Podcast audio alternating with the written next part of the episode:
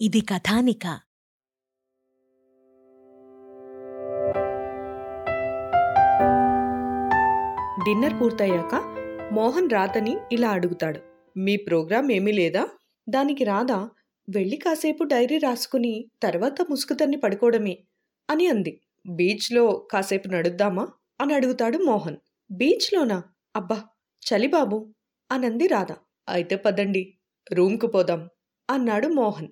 అతడి ముఖంలో అసంతృప్తిని పసిగట్టిన Radha no no no problem పదండి అంటూ అతడి కుడి చేతిని తన ఎడమ చేతిలోకి తీసుకుంది. ఒక్కసారి మోహన్ ఒళ్ళంతా జల్దరించినట్లయింది ఆమె చేతివేళ్ళ స్పర్శకు తనువంతా పులకింతతో నిండిపోయింది. కలువుకాడల్లాంటి ఆమె చేతివేళ్ళు నున్నగా సుతారంగా అతని చేతివేళ్ళను తాకుతున్నాయి. అంతలోనే రాధ తన చేతిని మెల్లగా వెనక్కి తీసుకుంది. నుదుటి మీద కురులను వేళ్ళతో సవరించుకుని రెండు చేతులతో సాలువాను ఒంటి చుట్టూ గట్టిగా బిగించుకున్నట్లు అమర్చుకునే యత్నం చేసింది. మోహన్ తృప్తిగా ఆమె వంక చూస్తూ ఉన్నాడు. షాల్వా ఎంతో బాగుంది. ఎరుపు రంగు మీద నలుపు బోర్డర్ ఎంబ్రాయిడరీ చేయటం వల్ల ఎంతో అందంగా కనిపిస్తోంది అని అంటాడు. నిజంగానా? అని అడుగుతుంది రాధ. నిజమే ఎంతో నచ్చింది నాకు అని బదులు చెప్తాడు. నచ్చిన వాటిని సొంతం చేసుకోవాలని మీకు అనిపిస్తుందా? చాలా మామూలు గొంతుతో అడిగింది రాధ. ఒక్క నిమిషం పాటు మోహన్కు ఏం మాట్లాడాలో తోచలేదు. ఆమె ప్రశ్న ఎంతో సూటిగా ఉన్నట్లు అనిపించింది. కాని ఆమె ఆంతర్యం తెలుసుకోవడం ఎలా? కనుల వెనుక గాని మాటల తీరులో గాని ఎలాంటి భావమూ స్మరించనీయకుండా చాలా జాగ్రత్తగా ఆ ప్రశ్న అడిగినట్లు అనిపించింది. నచ్చిన వాటిని సొంతం చేసుకోవాలని ఎవరికి అనిపించదు? అంటాడు మోహన్. నాకు అనిపించదు అంది రాధ. ఎందుకని? అని అడుగుతాడు. ఎందుకు అని అడిగితే చెప్పలేను కానీ నాకు అనిపించదంతే అని జవాబిస్తుంది. చాలా విచిత్రం కదూ? అని అంటాడు మోహన్. నాది అంటూ దాచుకునే కంటే ఇతరులకు నచ్చినవి ఇవ్వటంలో ఎక్కువ తృప్తి ఆనందం ఉంటాయనుకుంటాను నేను అని జవాబిస్తుంది రాధ. మీరు చెప్పే విషయం నిజమే అనుకోండి అంటూ ఒక్క నిమిషం ఆగి నాది విపరీతమైన పాజిటివ్ మెంటాలిటీ అనుకుంటాను. నాకు నచ్చిన వస్తువు నా సొంతమయ్యే వరకు నాకు నిద్ర పట్టదు. సాధించే వరకు ఊరుకోలేను. నచ్చిన దాన్ని పొందటంలో నాకు విపరీతమైన ఆనందం కలుగుతుంది. అది నాది అనే భావన విపరీతమైన తృప్తిని మానసికమైన హాయిని ఇస్తుంది నాకు అని అంటాడు మోహన్. అతని మాటలు ఎంతో ఉద్వేగపూరితంగా ఉన్నాయి. రాధ తేలిగ్గా నవ్వేస్తూ ఇలా అంటుంది. ఈ పదిహేను రోజులు నిద్ర మాత్రం మానేయకండి. హాయిగా నిద్రపోండి. మనం వెళ్ళే చివరి రోజున మీకిచ్చేస్తాను అని అంటుంది. ఏంటిస్తారు? అని అడుగుతాడు మోహన్. ఎర్ర షాల్వా అని బదులిస్తుంది రాధ. భలేవారు మీరు. నవ్వేస్తాడు మోహన్. మీకు నచ్చిందంటున్నారు కదా అందుకే ఎర్రసాలువ బహుమతిగా మీకిద్దామనుకుంటున్నాను అని అంటుంది రాధ. నిజంగానా? అని అడుగుతాడు మోహన్. నిజమే ఇందులో అంత ఆశ్చర్యపోవలసిందేముంది? మిత్రుల్లాగా పదిహేను రోజులు కలిసి జీవించబోతున్నాం. ఇండియా చేరుకున్నాక ఎవరి దారి వారిది? ఎవరి జీవితాల్లో వాళ్ళు దూరిపోతాం? వెళ్ళిన తర్వాత వీలుంటే మళ్ళీ కలుస్తాం లేకపోతే లేదు. అందుకని విడిపోయే సమయంలో నేను ఇవ్వాలనుకున్న వాళ్ళందరికీ తల ఒకటి ఇస్తాను అని అంటుంది. థ్యాంక్ యూ వెరీ మచ్ అని అంటాడు మోహన్. ఎందుకు? అని అడుగుతుంది రాధ. మీరు ఇవ్వబోతున్నందుకు. ఇచ్చిన తర్వాత చెప్పండి అడ్వాన్స్గా వద్దు అంటూ సన్నగా నవ్వేసింది రాధ. ఇద్దరూ హోటల్ ఆవరణ వదిలి రోడ్డు మీదకు వచ్చారు. ఎడం పక్కగా తిరిగి ఆరు ఫర్లాంగ్ల దూరం నడిస్తే బాల్టిక్ సముద్రమే. మెల్లగా నడుస్తూ బీచ్ చేరుకున్నారు. బీచ్లో చాలా మేరకు సిమెంట్ చాప్తాలా తయారు చేయబడి ఉంది. కొద్దిమేర మాత్రమే ఇసుక మెట్టలు ఉన్నాయి. ఆ తర్వాత అంతా సముద్రమే. బీచ్లో జనం చాలా పల్చగా ఉన్నారు. ఆ కాస్త జనము కూడా సిమెంట్ చాప్తా మీదనే ఇటు అటు తిరుగుతున్నారు. సిమెంట్ చాప్తా నుండి సముద్రపు నీటిలోకి సుమారు యాభై గజాల దూరం వరకు కర్రతో ప్లాట్ఫామ్స్ నిర్మించారు. సన్నగా నాలుగడుగుల వెడల్పుతో ఉన్నాయవి. వాటి మీద నడిచి సరాసరి సముద్రం చేరుకోవచ్చు.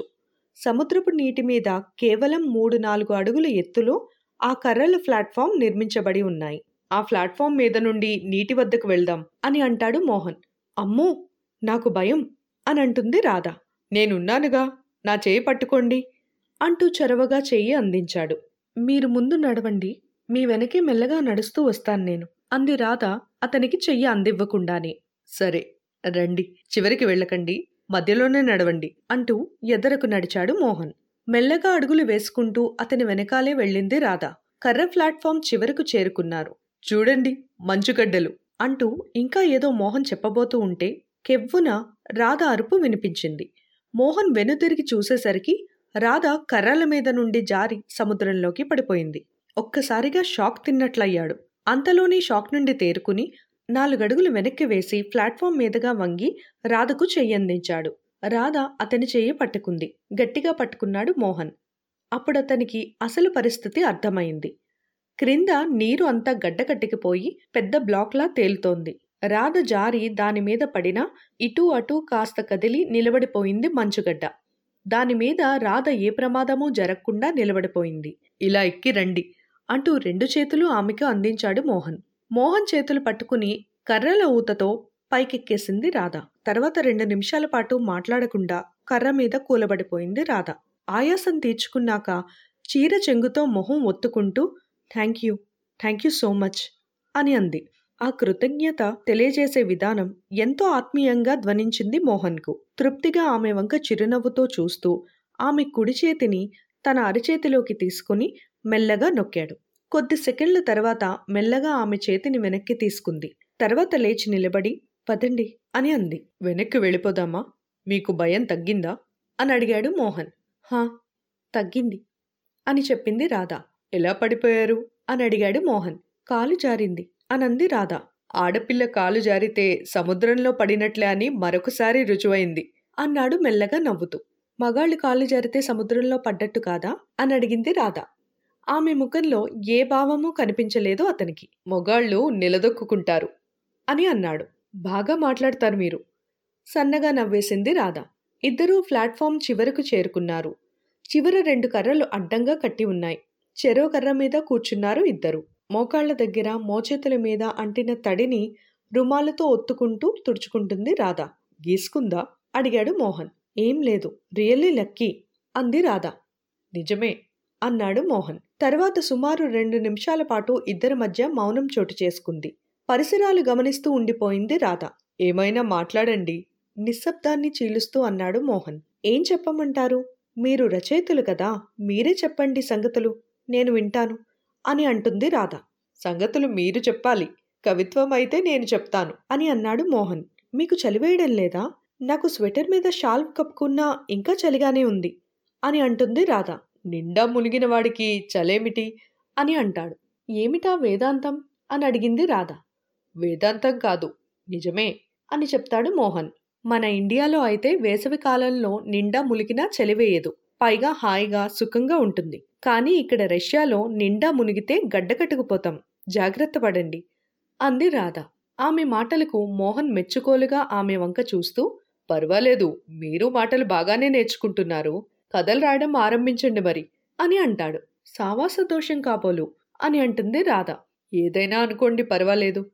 సరే గాని మీ గురించి వివరాలేమీ చెప్పలేదు అని అడుగుతాడు. నా గురించి వివరాలా? ఏం కావాలి? అని అంటుంది రాధ. మీరే చెప్పాలి అంటాడు మోహన్. చెప్పటానికి ప్రత్యేకంగా ఏమీ లేవు. కవిత్వం రాయలేను కథలు రాయలేను కనీసం నవలలు రాయడం కూడా చేత కాదు అని అంటుంది రాధ. అంటే మీ ఉద్దేశం? నవలలు రాయడం అంత తేలికనుకున్నారా? అడిగాడు మోహన్. ఏమో మీ రచయితలే స్టేట్మెంట్లు ఇస్తారు కదా నవలల కంటే కథలు రాయడమే కష్టమని. అందుకని అలా అన్నాను అని అంటుంది రాధ. అయితే పత్రికలు రెగ్యులర్గా చదువుతున్నారన్నమాట. వెరీ గుడ్ మీ హాబీలు చెప్పండి అని అడుగుతాడు మోహన్. వంట చేయడం. నేను చాలా బాగా వండుతాను తెలుసా అని అంటుంది రాధ. ఏమో మీ చేతి వంట తినకుండా ఎలా తెలుస్తుంది? ఆ అదృష్టం కలిగిస్తే తెలుస్తుంది కానీ. అని అంటాడు మోహన్. దానికేం భాగ్యం? తనకు వెళ్ళిన తర్వాత మిమ్మల్ని ఆహ్వానిస్తాను. రండి ఒకరోజు నా చేతి వంట రుచి చూద్దురు గాని అని అంటుంది రాధ. థ్యాంక్ యూ అని చెప్తాడు మోహన్.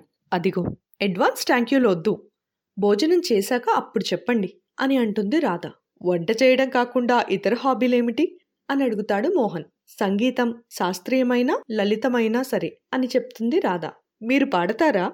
ఆతృతగా అడిగాడు మోహన్. చాలండి వింటాను. గంటల తరబడి వింటూ ఉండిపోతాను. చాలా మంచి క్యాసెట్లున్నాయి నా దగ్గర. అదే కాలక్షేపం. అది సరే గాని ఈ ఇంటర్వ్యూ ఏమిటి మహాశయ? అని అంటుంది రాధ. తెలుసుకోవాలి కదా. అందుకనే అడుగుతున్నాను. ఇంకా మీ ఇష్టాలేమిటో చెప్పండి? అని అంటాడు మోహన్. ఓ బోలెడున్నాయి. పెద్ద లిస్టులా తయారవుతుంది. అని అంటుంది రాధ. చెప్పండి మరి. అని అంటాడు మోహన్. పదండి నడుస్తూ చెప్పుకుందాం. ఆ సిమెంట్ చప్తా మీద కొంత దూరం వెళ్దాం. అంది లేచి నిలబడుతూ. ఇద్దరూ కర్ర వంతెన దాటి సిమెంట్ గట్టుకు చేరుకుంటారు. మరి తర్వాత వీరి సంభాషణ ఎలా కొనసాగిందో తెలుసుకోవాలనుకుంటే నెక్స్ట్ ఎపిసోడ్ వినండి. ఒక రాధ నలుగురు కృష్ణులు. ప్రతి శుక్రవారం మీ ఫేవరెట్ పాడ్కాస్ట్ యాప్స్లో రిలీజ్ అవుతుంది. ఇది కథానిక.